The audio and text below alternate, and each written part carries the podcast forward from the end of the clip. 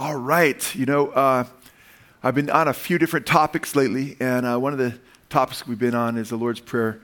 And I've been jumping around a little bit in between messages here and there because I want to make them right where I have peace about them. But in the midst of focusing on that, uh, the Lord's Prayer again, I'm not really doing a message on the Lord's Prayer, uh, but we did a message on Him being our Father, our Father who art in heaven.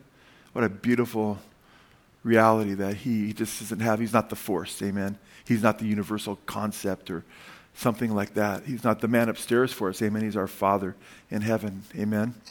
But uh, I've been praying, and then I decided, you know what? I have not done a message in a long, long, long time on the Trinity.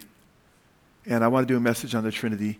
And I've been praying about God, please make it clear to my brothers and sisters. Uh, and I've been pastoring over 30, 30 years this year, this summer was 30 years. And I thought, man, I don't know, I've only had a couple messages on the Trinity in 30 years. Now, we have all kinds of messages on the fact that Jesus is God, amen? And I've talked about the Trinity here and there through uh, my pastorate. But I thought, you know what? We're overdue for a message on the Trinity. And because a lot of Christians, if you ask a Christian to explain the Trinity, almost half the time or more, it's not theologically correct. Okay? Doesn't mean they're going to go to hell. It just means sometimes I understand of trying to explain the Godhead is, is uh, unless you have a wrong theology about who God is and you reject the biblical uh, r- revelation of who He is, then you're in huge trouble. But sometimes in trying to articulate it or trying to articulate or understand it, it comes out wrong, you know. And as Christians, it's important that we understand uh, the Trinity and understand who God is. Amen. Talk about our God. And even sometimes I'll hear even Christians pray. I've heard it even here with brothers and sisters here, very rarely, but I've heard it, and it's not like, you know, but it's enough to where I brought correction sometimes privately, you know, where I'll hear someone say, Father, I thank you so much, Father, for dying for our sins. I'm like, no, the Father's not the one that died for our sins. His Son died for our sins, amen? And they're distinct, per- they're one God, but distinct persons within the Godhead, amen? It's not like we put the person in the cage and not let them out until they recant their heresy. When they pray like that, it's just, hey, bro. And, you know, and they know that too. It's like, oh, no, of course I know. I don't know why I said that. It happens very easily. I'm sure we've all done something like that where we've, you know, uh, in our prayers or what have you, you just get mixed up or don't think it through, you know. But the Father, Son, and Holy Spirit are three persons within the Godhead. Three distinct persons that share the same essence or substance as one God. And we need to get into that a little bit. And who is our God? Can you, if somebody will ask you later today, say Joe Witnesses knocks on your door and they deny the Trinity, Mormons deny the Trinity, Christian scientists, religious scientists, you know, Krishnas, I mean, you go on and on and on. Uh, the Way International, I mean, you know, on and on and on. All the cults pretty much virtually deny the Trinity. They almost all deny the deity of Christ or they deny that Jesus is God.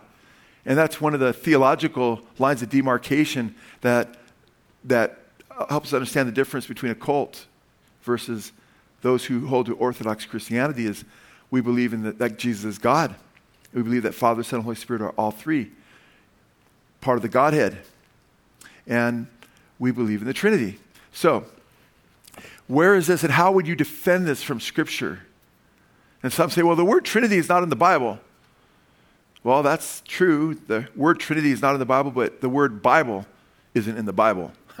we still believe in the Bible, amen? Because the concept of the Bible is in the Bible, and the concept of the fact that there's Father, Son, and Holy Spirit as the one true God is in the Bible. Go to Genesis chapter 1, verse 1, if you will.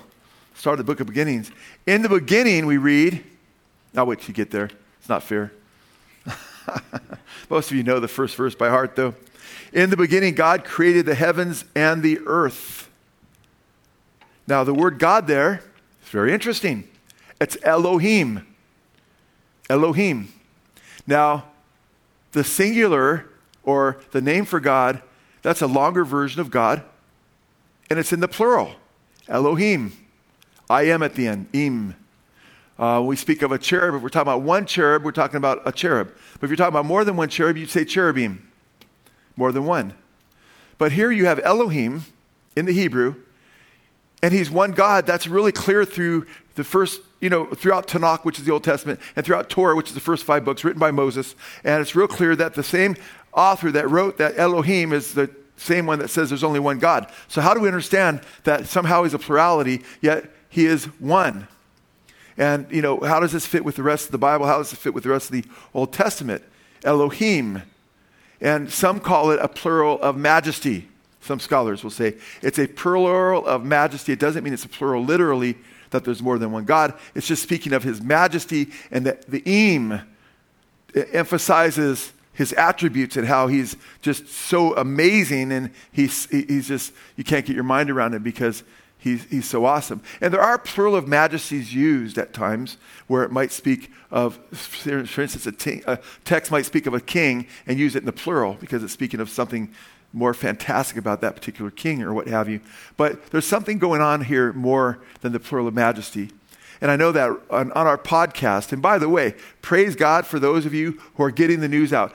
Please pray for our podcast to spread and share our podcast with others.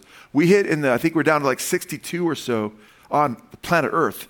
That means not just with Christians and but Muslims, but you know, New Agers, atheists, all under the idea of religion uh, of podcasts, not nationally, praise God, we got in the 30s, low 30s nationally, but on Chartable, we got into the 60s worldwide. So that means a lot of people are, for, you know, our podcasts are all over the place right now.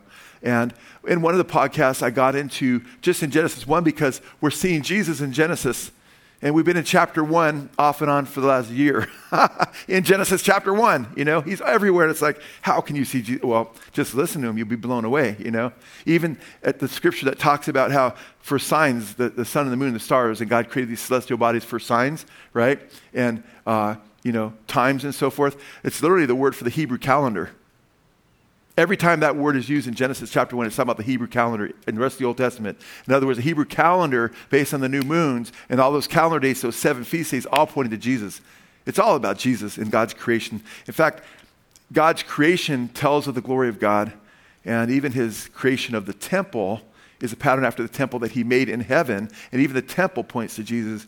I'm going to just get off on a big tangent, so I better relax right now. I'm going to get all excited about Jesus. But back to the Trinity. When we have this plural of majesty, we have in the beginning, God created the heavens and the earth.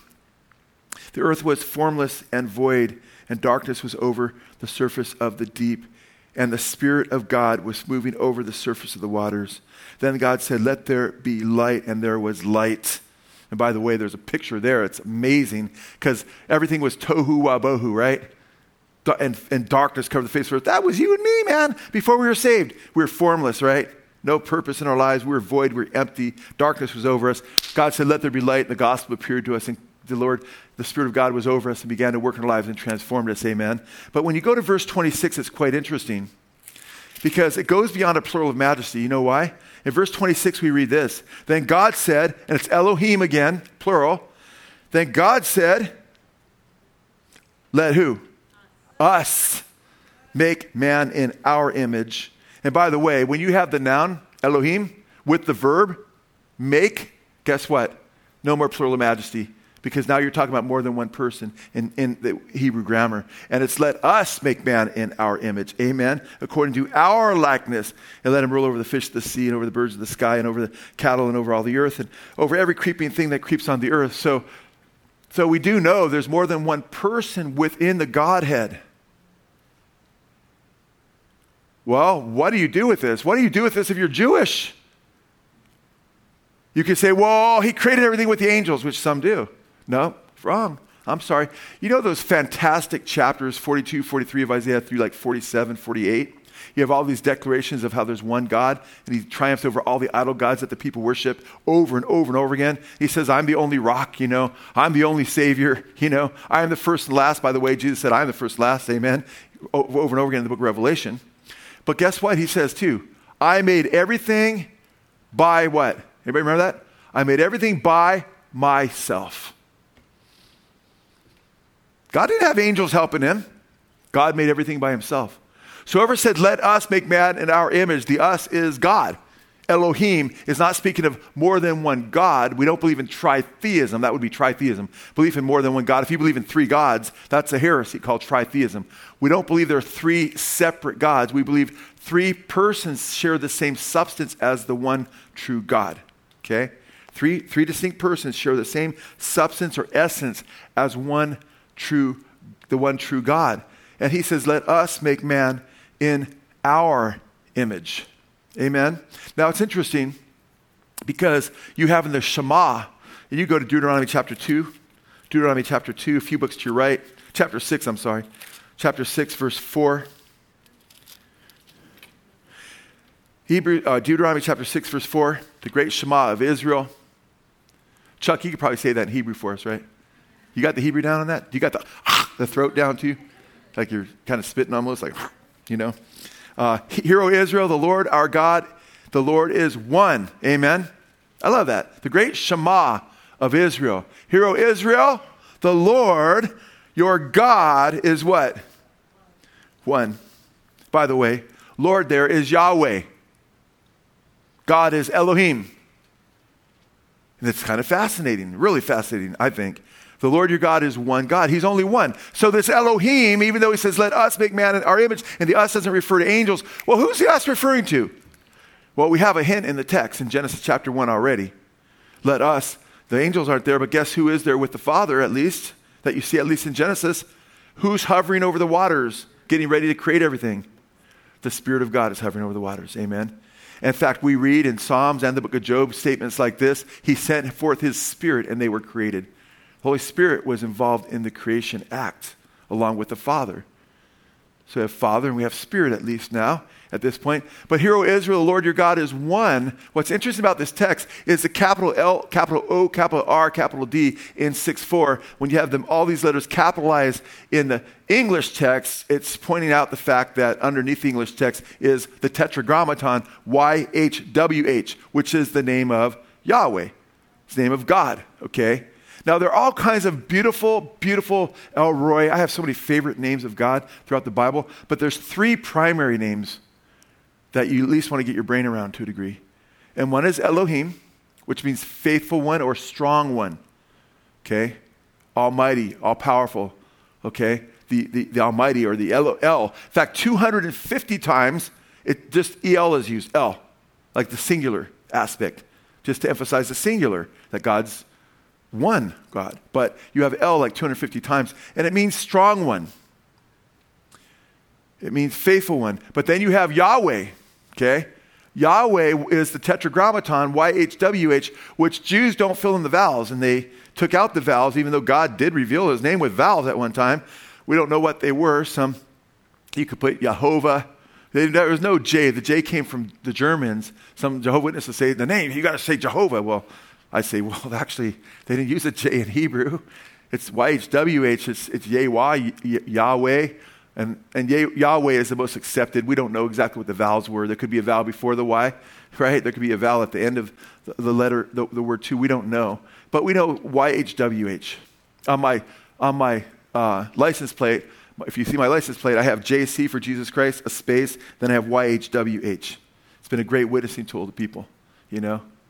I saw one a, a, woman and her son looking at it, getting closer and closer to my truck. But as I saw it, I was going to get in my truck, and I always start my motor, you know, 20, 30 feet before, so it warms up a little bit. And I started, and they like, like, and then they both jumped. And I go, hey, hey, hey, how you guys doing? You know, and uh, and we, they, she's like, I love your your uh, bumper sticker, but I, I, it's not bumper sticker, my license plate, because I use it as a witness because Jesus is Yahweh. In fact, it's interesting because in the Genesis, it talks, there's t- different places where you see two Yahwehs.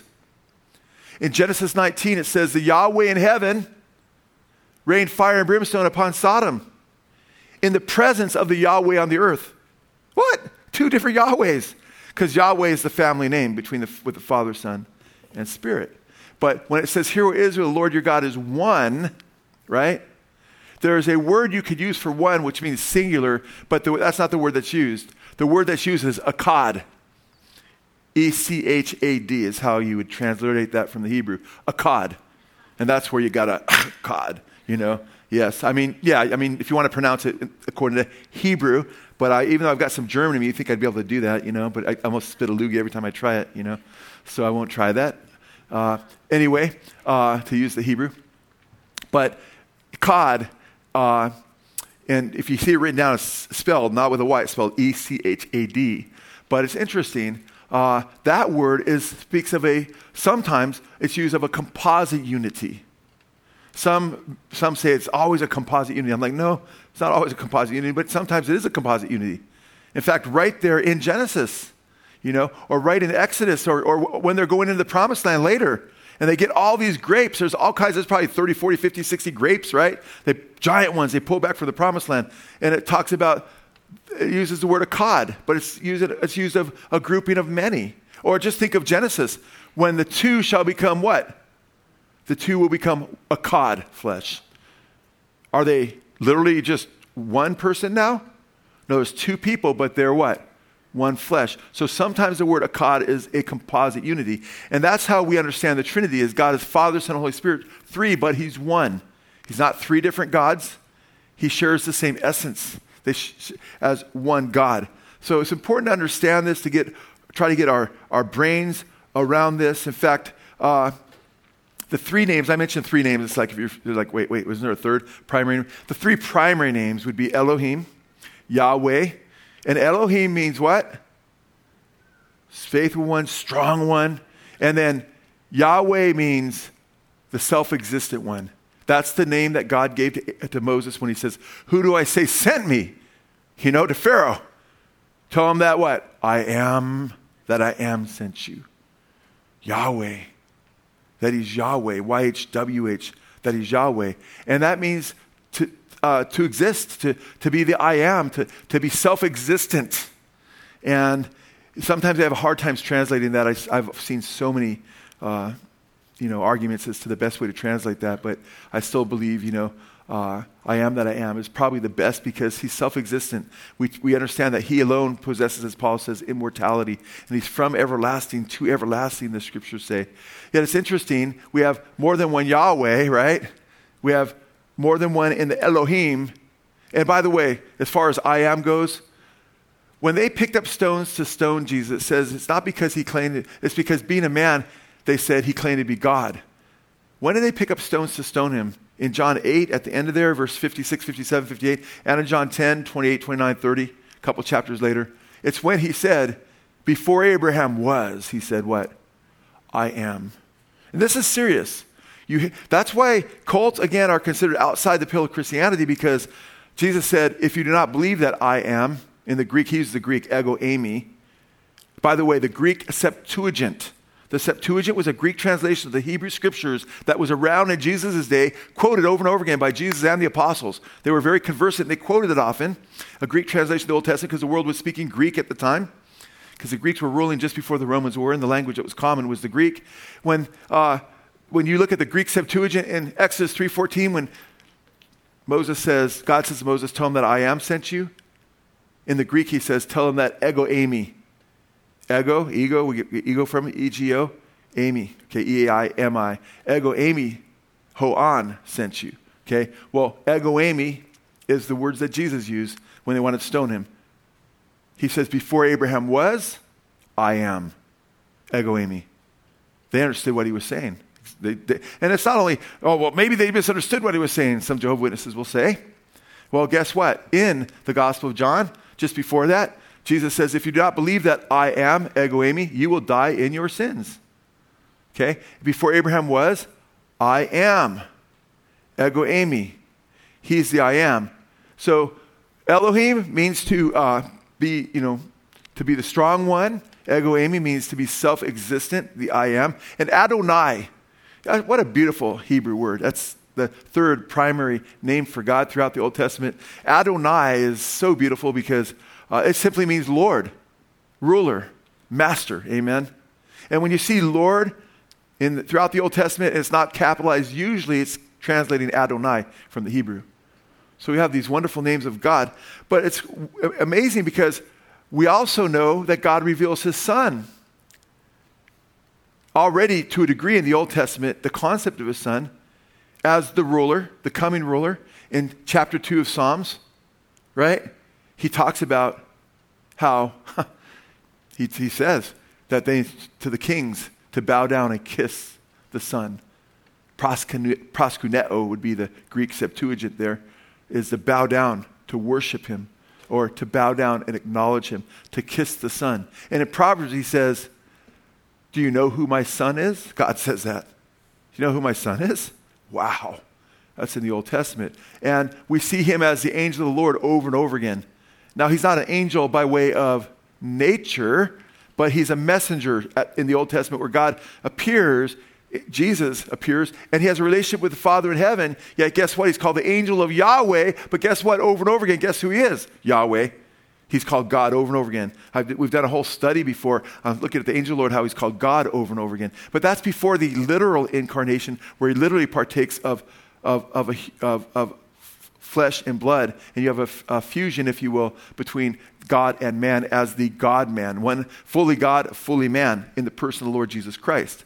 But prior to him becoming a man, he existed as the creator, Elohim, with the Father and the Spirit. Let us make man in our image. In fact, go to John chapter 1. John chapter 1.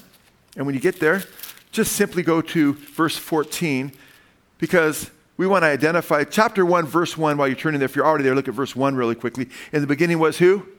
The Word. So we'll go back there in, there in a second, but who is this Word? In the beginning was the Word. Look at verse 14. And the Word became what? Flesh and dwelt among us. And we saw his glory, glory as of the only begotten of the Father, full of grace and truth. So the Word became a man well, that's verse 14. Look at verse 18. No one has seen God at any time, talking about the Father, the only begotten God, yet we're dealing with only one God. Jesus says, there is only one God. James chapter 1, chapter 2 says, You believe in only one God, you do well. And the demons believe and tremble. So the Bible teaches both Old and New Testament, there's only one God. Yet it teaches that here we see the only begotten God, the Father, the only, I'm sorry, the unseen God, the Father, no one's seen him in all his glory, right? The only begotten God who has, is in the bosom of the Father, he has explained him. So it's like, wait a minute, both the Father and the Son are called God there. Well, back up to John 1 1. In the beginning was the Word, the Word was with God, and we know the, and it says, and the Word what? It's real clear, guys. In the beginning was the Word, the Word was with God. I mean, Jesus was, in the, in the Greek, it's like they're face to face. And the Word was God. He was in the beginning with God. And look what it says about Jesus in verse 3 All things came into being through him. And apart from him, that is Jesus, nothing came into being that has come into being. Nothing. Everything came to be by him, and nothing came to exist but by Jesus. That means Jesus is not an archangel Michael, as the Jehovah Witnesses teach or the spirit brother of Lucifer in the pre-existence, as the Mormons teach, or some guru or ascended master, as many New Agers teach. He is God in the flesh. And everything, he made everything, and it says nothing, zero, absolutely zero. Nothing came into being without him making it. In other words, he didn't come into being. He made everything. And it's important that we understand this and understand who he is because he is the creator along with the Father and the Spirit. Here we see, well, let, so when we read, in the beginning was Elohim, and we read, he says, let us make man in our image. We know the Spirit of God is hovering over the water, right, at the time, getting ready to act. He sends forth the Spirit there created. We know the Spirit's there, but we also see that Jesus is there as well. Not angels, created everything by himself, the one true God. Father, Son, and Holy Spirit are all the one true God. In fact, go to Hebrews chapter 1. And this is what blows me away. I've studied, I love, and a lot of you guys do as well, apologetics for years. And people always go to John 1 to prove that Jesus is God when they're talking to JWs. I think it's a great place to go. But I like to go places that people don't go so the JW is not ready for you. Okay? Uh, just, you know, just to say, hey, there's, and they, they, think they have like John 1 explained away, which they can't explain it away, but they think they do, right? I take them to a lot of places. My favorite place, which I won't go because we're not on a teaching trying to prove that Jesus is God here. This is just, you know, incidental to the larger teaching as far as getting this point across. So I'm not trying to, if I was trying to prove it, I would go to Revelation chapter 1, 7 and 8. Behold, he comes with the clouds, and every eye shall see him, and they also which pierced him. And all kings of the earth shall wail because of him. Even so, amen. I am the Alpha and the Omega, the beginning and the ending, say the Lord, which is, which was, and who is to come, the Almighty. Alpha, the Omega, first and last letters of the Greek alphabet. A few verses later, John falls like a dead man before John, and uh, John before Jesus, because Jesus' face is shining like the sun in the noonday, and Jesus puts his right hand upon him and says, Fear not, I am he that liveth and was dead. I am the first and the last. Amen. Who's the one who lives and was dead? Jesus. I am the first and last. Amen. Jesus is God. In Revelation 22, he says, I'm the bright morning star. I'm the first and last, you know, and I, I come quickly, my rewards with me. Verse 12, he says that uh, it's Jesus is God. Because in Isaiah 44 6, it says, Thus saith the Lord, the King of Israel. Listen to this Old Testament. Thus saith the Lord, the King of Israel, and his Redeemer, the Lord of hosts. I am the first and last. Beside me, there is no God. The whole point of saying he's the first and last to point out that he's the only God. Yet Jesus says he's the first last over and over again. Amen. And by the way, the term Lord, Yahweh, YHWH, Tetragrammaton, the divine name of God, is used over and over again of Jesus. How do we know that? Because you'll see exclusive terms only used of, of God in the Old Testament. Like every knee will bow and every tongue will confess that Yahweh is Lord. YHWH. Guess what that's quoted of? Jesus. Acts or Romans chapter 14, Philippians chapter 2. Every knee will bow and every tongue will confess that Jesus is Lord. Amen. He will be Emmanuel, God with you. Amen. He, well, how was he given the name Emmanuel? He was given the name Jesus, which means God saves. Amen. Not just with us, but he saves. Amen. Yeshua, the Hamashiach, the Messiah. Now, it's interesting because in Hebrews chapter 1, though, this is a great place to take a Jehovah Witness or a Mormon or anyone uh, denying that, he, that Jesus is part of the triune Godhead and is God. And here in the book of Hebrews, I love Hebrews. It's one of my favorite books in the entire Bible because it con- continually contrasts Jesus with everyone else. The Aaronic priesthood, you know, Moses, you know, all the, you know, these, you know, the, his, pre- uh, this contrasted with angels. And in chapter one, instead of building up to the angels, he just starts with the angels. To which of the angels did he ever say, Sit thou at my right hand, you know? And then he shows how Jesus is higher than the angels and greater than the angels. And in verse 7, it says of chapter 1, and of angels, he says, whom he makes angels winds. He makes them. See, Jesus was never made. All things were made by him, and nothing can be but by him, we just read. And of the angels, he says, who makes his angels winds and his ministers a flame of fire.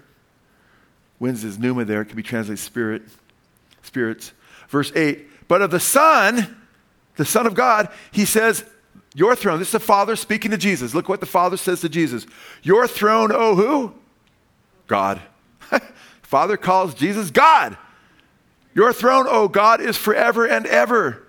The righteous scepter is the scepter of his kingdom. You have loved righteousness and hated lawlessness.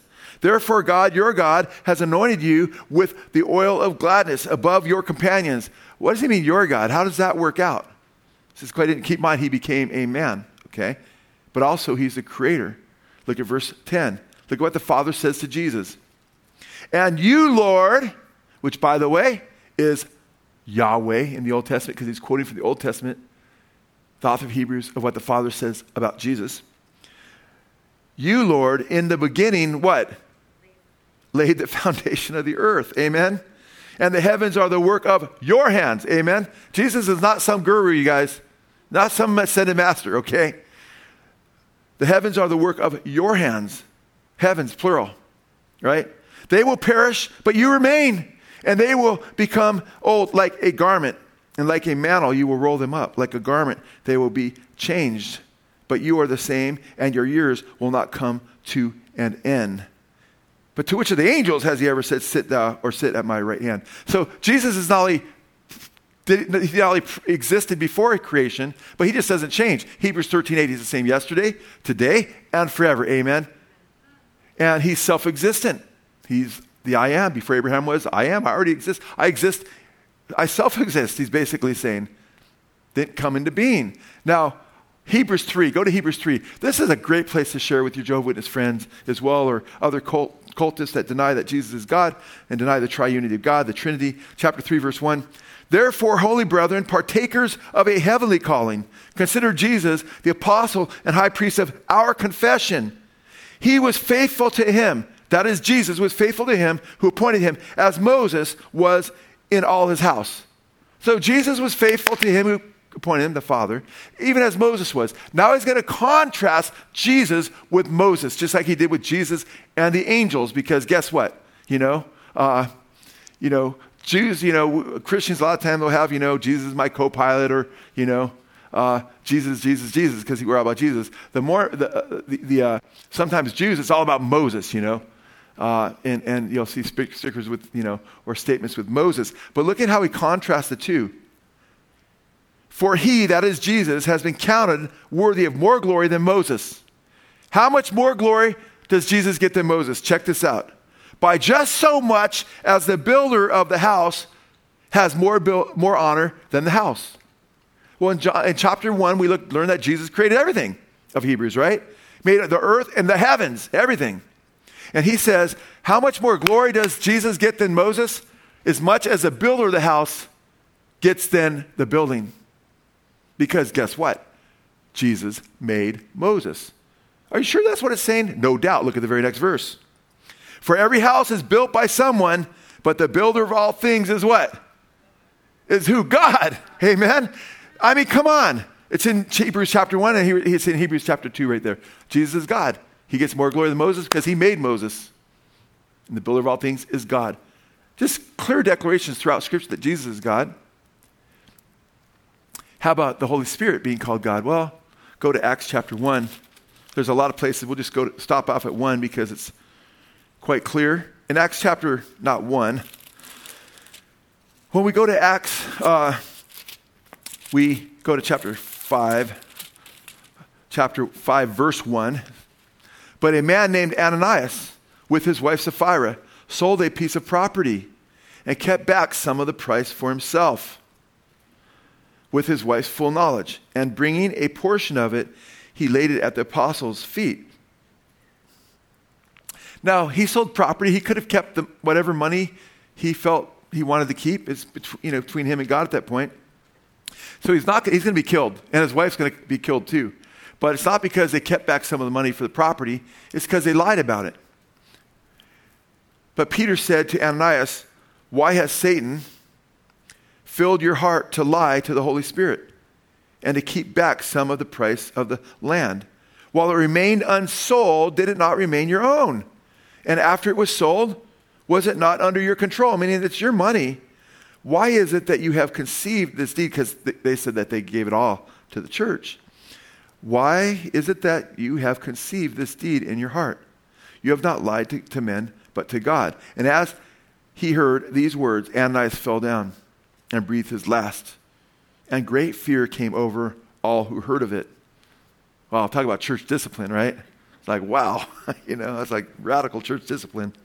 And no wonder the early church was so God fearing, right? Fear came upon all who heard about it. But notice what's going on in verse 3. But Peter said, Ananias, why has Satan filled your heart to lie to the Holy Spirit and keep some of the price of land? Who do they, who do they lie to? The Holy Spirit. But look at verse 4. While it remained unsold, did it not remain your own? Da da da, middle of the verse. Why is it that you have conceived this deed in your heart? You have not lied to men, but to who? God. Because the Holy Spirit is God. And over and over again, he's called the, you know, the Spirit of God and so forth, Spirit of the living God. So the Father, Son, and the Holy Spirit are all called God, but we're told over and over again there's just one God. It's not that hard to figure out. There's three, and, and there's a lot of different analogies for the, the Trinity, and some work better than others. Some are almost abhorrent, but the, the motivations are usually good when people use them. But I, I tend to be careful of using certain analogies, and I know I've used some of those in the past because they work to a degree, but they're not super precise. It's really hard to be super precise with who God is, you know, when you're trying to define him with an illustration. Although I do believe there's some great illustrations, and we'll be talking about a few of them uh, in, in, a, in a minute. But creation itself is very interesting because in Romans chapter 1, verse 18, it says, The wrath of God is revealed from heaven against all ungodliness and unrighteousness of men who suppress the truth and unrighteousness. And why or how are they suppressing the truth? Because that which may be known about God, right? It talks about his eternal attributes, his divine nature, his power, all, all who he is, uh, has been made known and revealed in them but they suppress it. So the atheist holds down, you know, the truth that's in them. For instance, uh, there's a very popular uh, live streaming TV show called The, Bo- uh, the, Boys, and the guy Ennis who wrote it, the uh, author, is an atheist, but he hates God. And he's, I can't even use some of the names he uses of God, but he says, Oh, I'm an atheist, but he presents God And I can't even use the words, they're bad, bad words. And it's interesting because in, in his atheism, he's saying, Well, I don't believe in God, but then he, his whole work, he, had a, he has a comic called Preachers, which is all very antichrist, anti God, you know, and the main character, along with a vampire, the whole mission is to kill God because God wants to be followed, he wants to be obeyed, and he paints a portrait of the biblical God. And he relishes in that because he does this. I've followed, there's one of his comics where he makes the Antichrist uh, the hero called Wormwood, and the Antichrist the hero, and Jesus has, has brain damage, right? And the Antichrist's whole purpose is to overthrow God, and, and Satan is sympathetic being in there, but God is the evil one, you know, just crazy. But it's interesting because on one hand, he'll say he's an atheist, but he'll, he'll say, and he just says it straight out. And, and you guys got to know what's going on in popular culture because there is a spiritual war afoot. If we just ignore it and just say, oh, it's all sweet, let's just all cuddle up with it. Oh, every kumbaya. No, wrong. Okay? There's a spiritual war going on right now where people are being conditioned against our God. And we, if we really love the Lord God, we'll cling to our true God and we'll be jealous for his glory. And we won't tolerate or love those things. Oh, yeah, you can have that position, but I'm, if, you have the, if you have the position where you can brainwash people with this stuff, I'm, I can, we can expose it, you know?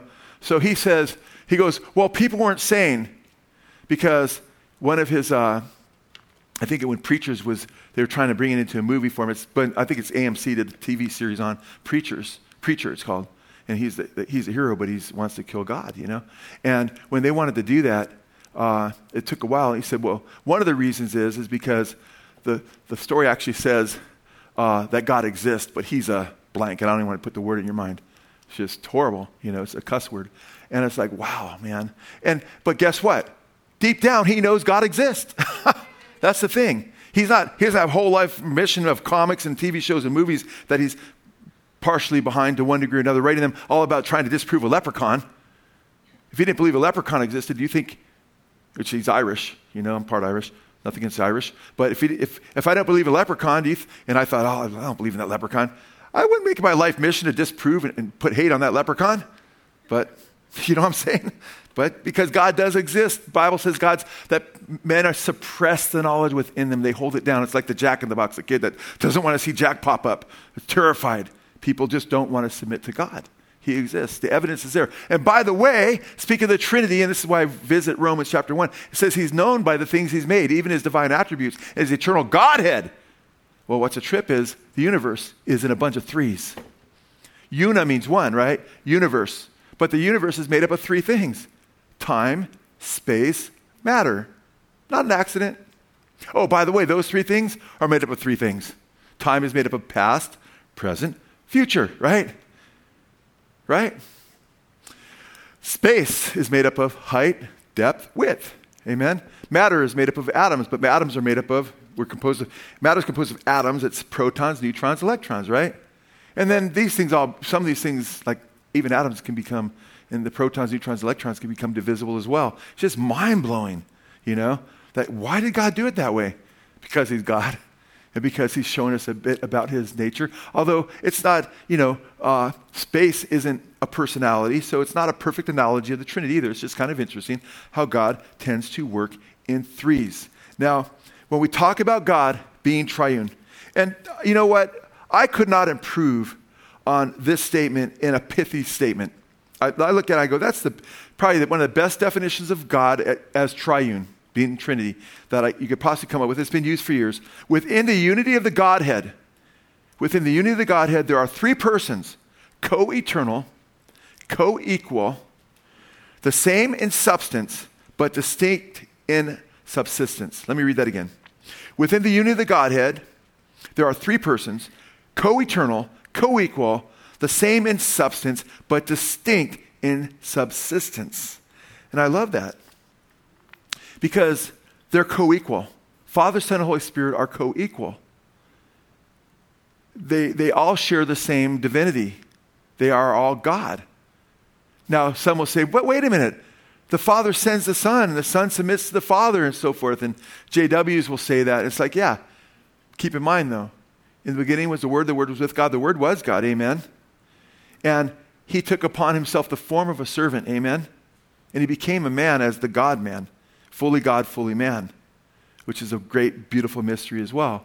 And as the God man, uh, he submits to the Father uh, because he's the God man, but also in their role, and we call it the economic Trinity. I hate to get too in depth, but we talk about the Trinity itself. You have Father, Son, and Holy Spirit, and you have different roles.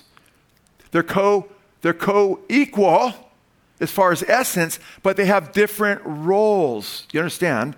And because you have a different role doesn't mean you're not co equal. And Jesus is the one who comes to die for the world. The Father sends him. You never read of the Father being sent, ever. Never throughout Scripture. But you read of him sending Jesus, you read of him sending the Spirit. That's his role. But yet it's Jesus is the one who died for our sins. Amen? It's Jesus who rose from the dead. It's Jesus who is our high priest and, and intercedes for us at the right hand of the Father. Amen? Yet it's the Spirit who inspires the Scripture. Amen? The Spirit that draws us uh, and woos us and convicts the world of sin. Amen. The Spirit that Holy Spirit that regenerates us. They all have different roles, but they're co-equal. Okay. Let the two shall become one flesh. My wife and I are equal. Okay. Uh, I had a brother come up, a couple brothers. It's pretty, pretty interesting timing, you know. Came up to right before the service. They said, "What about the scripture in 1 Timothy 2:12, you know, where it says I don't allow women to teach a man in, in the church and so forth?" And and I said, Yeah, and that's great. And how long you guys been coming to church? A couple months now? Praise God. It's a great question. I'm like, praise God. I love it when people dig. And we talked about how because there's different roles, it doesn't mean they're not co-equal. My wife and I are as human as, you know, we're both fully human. Jesus died for us both on the cross, amen. But we have different roles, okay? It's wrong for me to want to have a baby. Never had that temptation, by the way, just so you guys know. Okay? It's wrong for me to wear high heels, you know? Because the Bible says in Deuteronomy that a man shall not put on that which pertains to a woman, and a woman shall not put on that which pertains to a man. That's not just the Old Testament. In the New Testament, when it mentions those who will not inherit the kingdom of God, when it says the drunkards and the adulterers and the fornicators and the homosexuals, it also says, and homosexuals is a, a Greek word that Paul used two different Greek words from the Greek Septuagint in the Old Testament, which means not, a man shall not lie in a bed with another man like he lies with a woman. It's the men, the word man, and bed put together into one word. First time it's ever put together. The Jews who knew the Septuagint and they were conversant with Scripture, they all knew that, what that word was. They knew that, oh, Paul's putting two words together. It just was common language. Those two words were commonly used for homosexuality. Paul used that. But there's another word there that we don't talk about much. It says effeminate. And the Greek word is malakoi. Malakoi, M A L A K O I in the Greek. Oh, I don't know why I'm going here. It's not in my message, but I'm talking about the equality. I think because of our conversation, I didn't get that deep with you guys. But when you look at malakoi, it says effeminate. What does that mean? That word malakoi was used. In fact, we did a podcast that'll air this coming week where I go into, you know, the whole word malakoi. And so I'll just mention this. I show how it's used in the church fathers. I show how it's used of, uh, you know, in by you know Greek philosophy. It's just used in that day uh, by authorities of those who would, the word is used of those men who dress like women, who men who wanted to be women, men who, you know, and that's what Paul is talking about. That's serious stuff based on what we're facing with the social changes going on before our eyes. You know, 25, 30 years ago, just not too long ago, pretty much everybody felt certain things were wrong, right? Not too long ago, guys. Now it's like if you're on the opposite side of the fence and you still believe what everybody believed in our country for hundreds of years, all of a sudden, oh, you're a bigot. Well, wait a minute. Everybody understood that. I'm not going to move from what God's word says.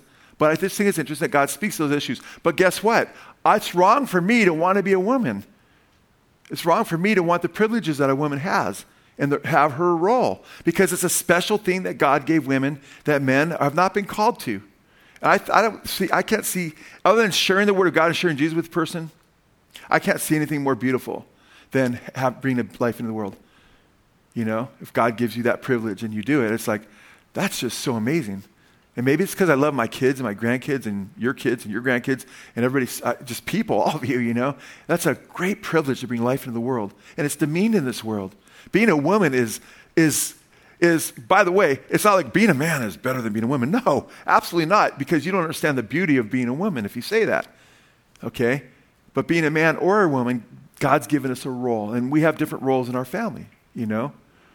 Lisa doesn't try to become the pastor. I don't try to have the babies. I know. And, you know, I, I mean, There's a lot of joy in both of our, our, roles, but I praise God that God is who He is and He has order. So it doesn't make one of us less human than the other. We're equal. We just have different roles. Do you understand that? So the Father, Son, and the Holy Spirit have different roles, but they're all equally God. I think that's very important to understand. So they're co equal, but they're also co eternal. The Spirit is with the Father forever. It says of Jesus in, John, in Genesis, or what is it, Isaiah chapter 9, verse 6, right? He'll be called Mighty God. Father of eternity in the Hebrew. In Malachi chapter 5, verse 2, talks about his goings forth. He'll be born in Bethlehem from the tribe of Judah, from the little clan of Ephrathah. And it says of Jesus in 5 2, his goings forth will have been from everlasting. To everlasting, forever and ever, right? From everlasting is from forever and ever. He's just had no beginning of days. In fact, in uh, the book of Hebrews, it speaks of Melchizedek as a type or picture of Jesus. It says he is without beginning of days. Wow. Without beginning of days. He had no beginning of days. Jesus has always existed. 13.8 of Hebrews, he's the same yesterday, today, and forever. That's the Jesus we have. Amen. He's co eternal with the Father. So he's co equal. The Trinity's, uh, the persons are co eternal. Uh, they share the same substance. They share the same substance as deity. In fact, when it says that Jesus was in the very form of God, or that he did not consider equality with God something to be held on to, but even though he's the very form of God, he became a man. That word form of God could be translated in very substance of God. None of us were ever in the very substance of God, amen? And when he became a man, he didn't cease to be God. The Greek word emptied himself is kenosis, but it doesn't mean he ceased to be who he is. Because on earth, he says, before Abraham was, I am, right? He's still God. When they go to arrest him, the soldiers, are you him? I am. What do they all do? They all fall down, all the Roman soldiers. Roman soldiers were not easy to get to fall down. It's because of his exertion of his power, who he is, the I am. But he suspended the usage uh, or the, some of the prerogatives and the privileges that he had using them. He could have used them any time. Could call 12 legions of angels right now. He didn't. Okay? Because he came to suffer as the God man and as a man as well, give his life for, for us. Amen. So we have an awesome God. So he shares the same substance. And there is one, my favorite picture of the Trinity that I've used for years. And I didn't come up with it. I saw someone else use it years ago. I thought that is really, really good to, to share how, show how they share the same substance. Is if you have three candles, right?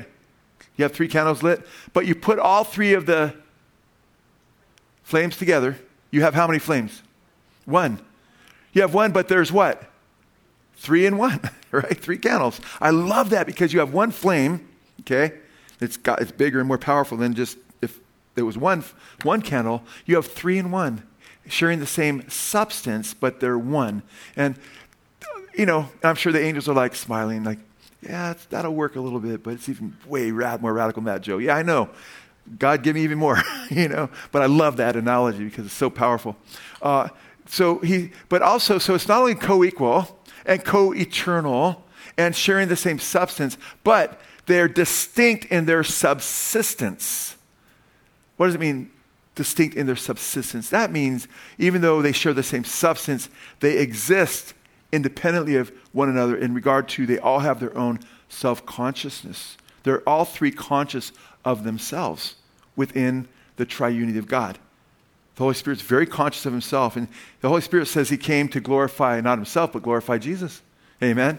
The Father says he sends the Son. The Son knows he's the sent one. Amen. And he's the Savior. They're all very conscious of who they are, so they have a uh, incredible subsistence in existing as having their own consciousness and center of consciousness. That's really clear throughout Scripture. So, should I not talk about these things on a, Wednesday, on a Sunday morning? Should I reserve these for like really deep Bible studies?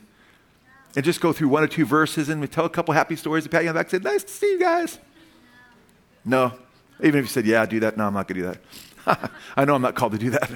I'm just saying, I'm praise God because we want to grow in our knowledge of God's word. We want to know who this God is that we worship and, and bow down before Him and say, Wow, God, you are so amazing. You are so radical. You're so powerful. So it's interesting because when we look at these biblical truths, it's important that we understand that we, we deny what the cults teach that he isn't God, but you also have to be careful you don't swing the pendulum too far the other way, where you start to believe that there's only one person and there's no Trinity, that there's just the Father. And it's called modalism. It's heresy that's been around for a long time. In fact, Jonathan uh, in, in Blessed Hope, Mexico, one of the main things that they have to deal with there that's prevalent throughout a lot of parts of Mexico is modalism the Apostolic Church or the so called Apostolic Church, the United Pentecostal Church, they teach that there's no Trinity, it's just the Father. And then the Father just operates in different modes.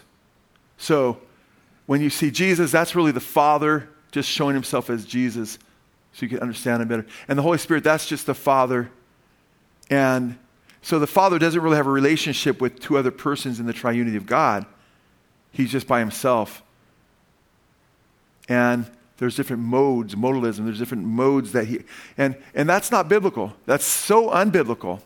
Uh, by the way, modalism, and sometimes when we try to explain the Trinity, we do it in a modalistic sense, which is why I'm saying we got to be careful. Like some people say, well, God is like a, a woman who is a mother. The, the, same woman is a mother, a daughter, right? And a, and a wife. See how that's how God is. He just operates in three different ways. No, that's not how God is, you know? Now, you'd do better off saying a woman is body, soul, and spirit. That's a better picture, but that's still not accurate either. But at least you have, because you still don't have one person with body, soul, and spirit. But you do have three parts of the woman. But we're not God. We're created in the image of God. So that doesn't work totally either. But so you can't say, and that's an analogy a lot of Christians use. And I understand, you're trying to get people to understand that, but that's not theologically correct. Well, God's like a woman who is a mother, who is a daughter, and also a wife. Just has three different ways she operates. No, my wife is a mother, she's a daughter, and she's a wife. But my wife is not three different persons. She's just Lisa, and she's awesome, but she's not, I mean, just, you're awesome, baby. But. Uh, so it's interesting. I told the guys there, when we were talking about, you know, guys have different functions of women. I go, even though men are the leaders, I go, I don't tell my woman what picture, my wife, what pictures go where. This picture goes there, and honey, I want this over there. I'm like, whatever you want, baby. yeah, it looks great. You know, I have some opinions, but, you know, let women guide the house, Titus chapter 2. So, anyway, uh, it's interesting because when you think of this through, it's really, really heavy because it's very, very clear. So if you're, t- and I've talked to United Pentecostals, I've debated with them, not formal, I mean just one on one, or you know, I see some of them. I've had conversations with them, good conversations, even in this fellowship when they visited. I've had formal debates. Some of you have seen my formal debates against Calvinism and against pre-tribulationism. You know, that one was a little more recent, a few years ago over in Colorado. But uh, with the modalists, they'll say, "Oh yeah, there's just one person, just the Father." That's so unbiblical. And let, us go through a few scriptures that show the Trinity, but also show that modalism is wrong. Go to Luke chapter 1, verse 35.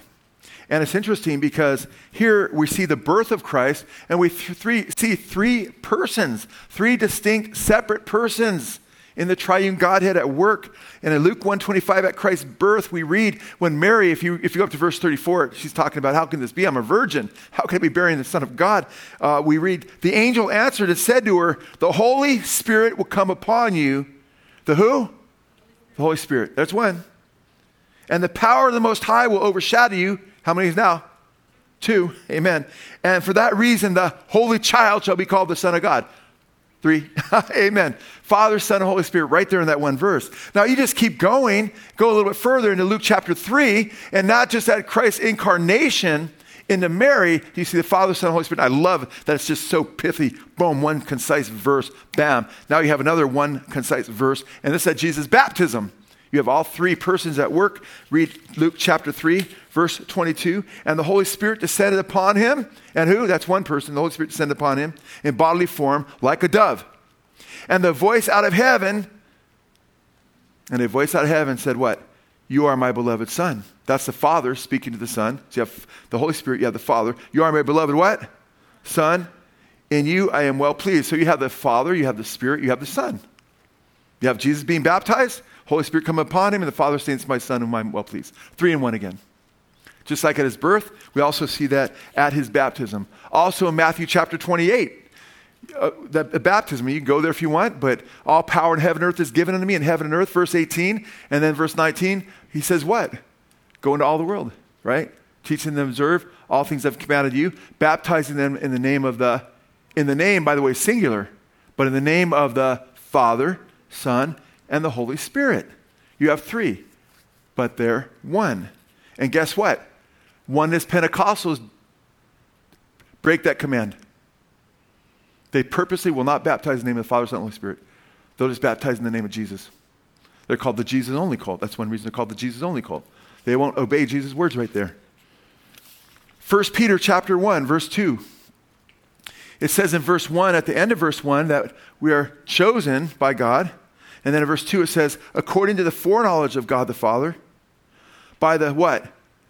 By the foreknowledge of God the Father, there's the Father, by the sanctifying work of the Spirit, there's the Holy Spirit, to obey who? Jesus Christ, and be sprinkled with his blood. There's Jesus, there's all three. May grace and peace be multiplied to you. That's just so amazing. I love that. Uh, it's just precious, you know. In fact, it's interesting because if you go to Revelation chapter 5, and we've studied Revelation verse by verse, we're in chapter 20 right now. Uh, twice over now we've gone through it. And guess what? I, one of my favorite chapters is when John is weeping. He's bawling, he's crying because nobody could open the seven sealed scroll. And that seven sealed scroll is like the deed to the earth and to overcome for our redemption. And it's like nobody could, on, in heaven, on earth, under the earth, has prevailed. Nobody could open the scroll. And John's crying like it's got to happen. How? And, he's, and the elder's like, stop crying.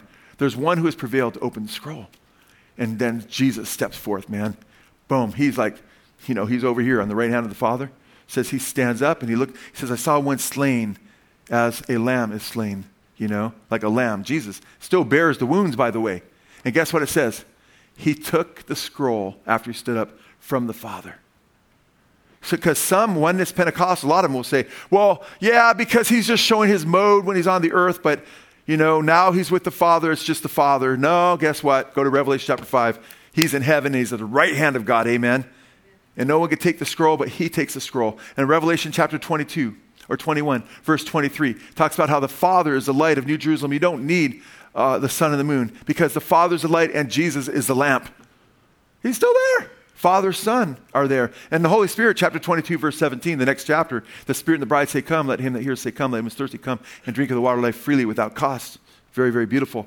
So uh, it's interesting because in 1 John 2 18 through 22, I show this to oneness Pentecostals. I share love with them. I say, hey, look, it says, whoever denies the Father and the Son is Antichrist. You can't deny. You're denying the Father and the Son. You can't just say there's just the Father. There's a Father and there's a Son. I love 1 Corinthians chapter 12. 1 Corinthians chapter 12. Uh, you can, oh, we got time to go there because we're going to go to 1 Corinthians 12. Look at verse 4. It's talking about the gifts of Spirit and how God apportions them out. Verse 4 Now there are varieties of gifts, but the same Spirit. There are varieties of the ministries, but the same Lord. So you got the Spirit, you got Jesus. Verse 6 There are varieties of effects, but the same God who works all things in all persons. Father, Son, Holy Spirit. Go to 2 Corinthians chapter 12, the very chapter 13, the very last verse of that chapter. Uh, in fact, the very last verse of 2 Corinthians 13. Might as well have said that, right? Verse 14. Love this. The grace of the Lord Jesus Christ, the grace of the Lord Jesus Christ, that's the Son, and the love of God, that's the Father. When you were speaking of God in contradistinction to Jesus being called Lord there, uh, it refers to the Father. The grace of the Lord Jesus Christ and the love of God and the fellowship of the Holy Spirit be with you all. I love that. And praise God. God wants the whole Trinity to be in fellowship with you. And I love that because you don't just have it at Jesus' birth, you know, that announcement, Father, Son, Holy Spirit. You don't have it just at his baptism, you have it in the ascension. Remember, Jesus says, If I don't ascend, the Holy Spirit can't come. But the Holy Spirit will come and he'll make his home in your heart. And the Father and myself, he said, will make our homes in your heart so you will not be orphans. Amen. That's Father, Son, and Holy Spirit dwelling with us and then in us. Amen. And then when Jesus ascends, the Father sends the Holy Spirit on the day of Pentecost to come in a more powerful way. Amen. And then here we read that we have fellowship in verse 14 right now with the Father, Son, and Holy Spirit living in us. It's just the, tri- the triunity of God is mind boggling. It's so beautiful.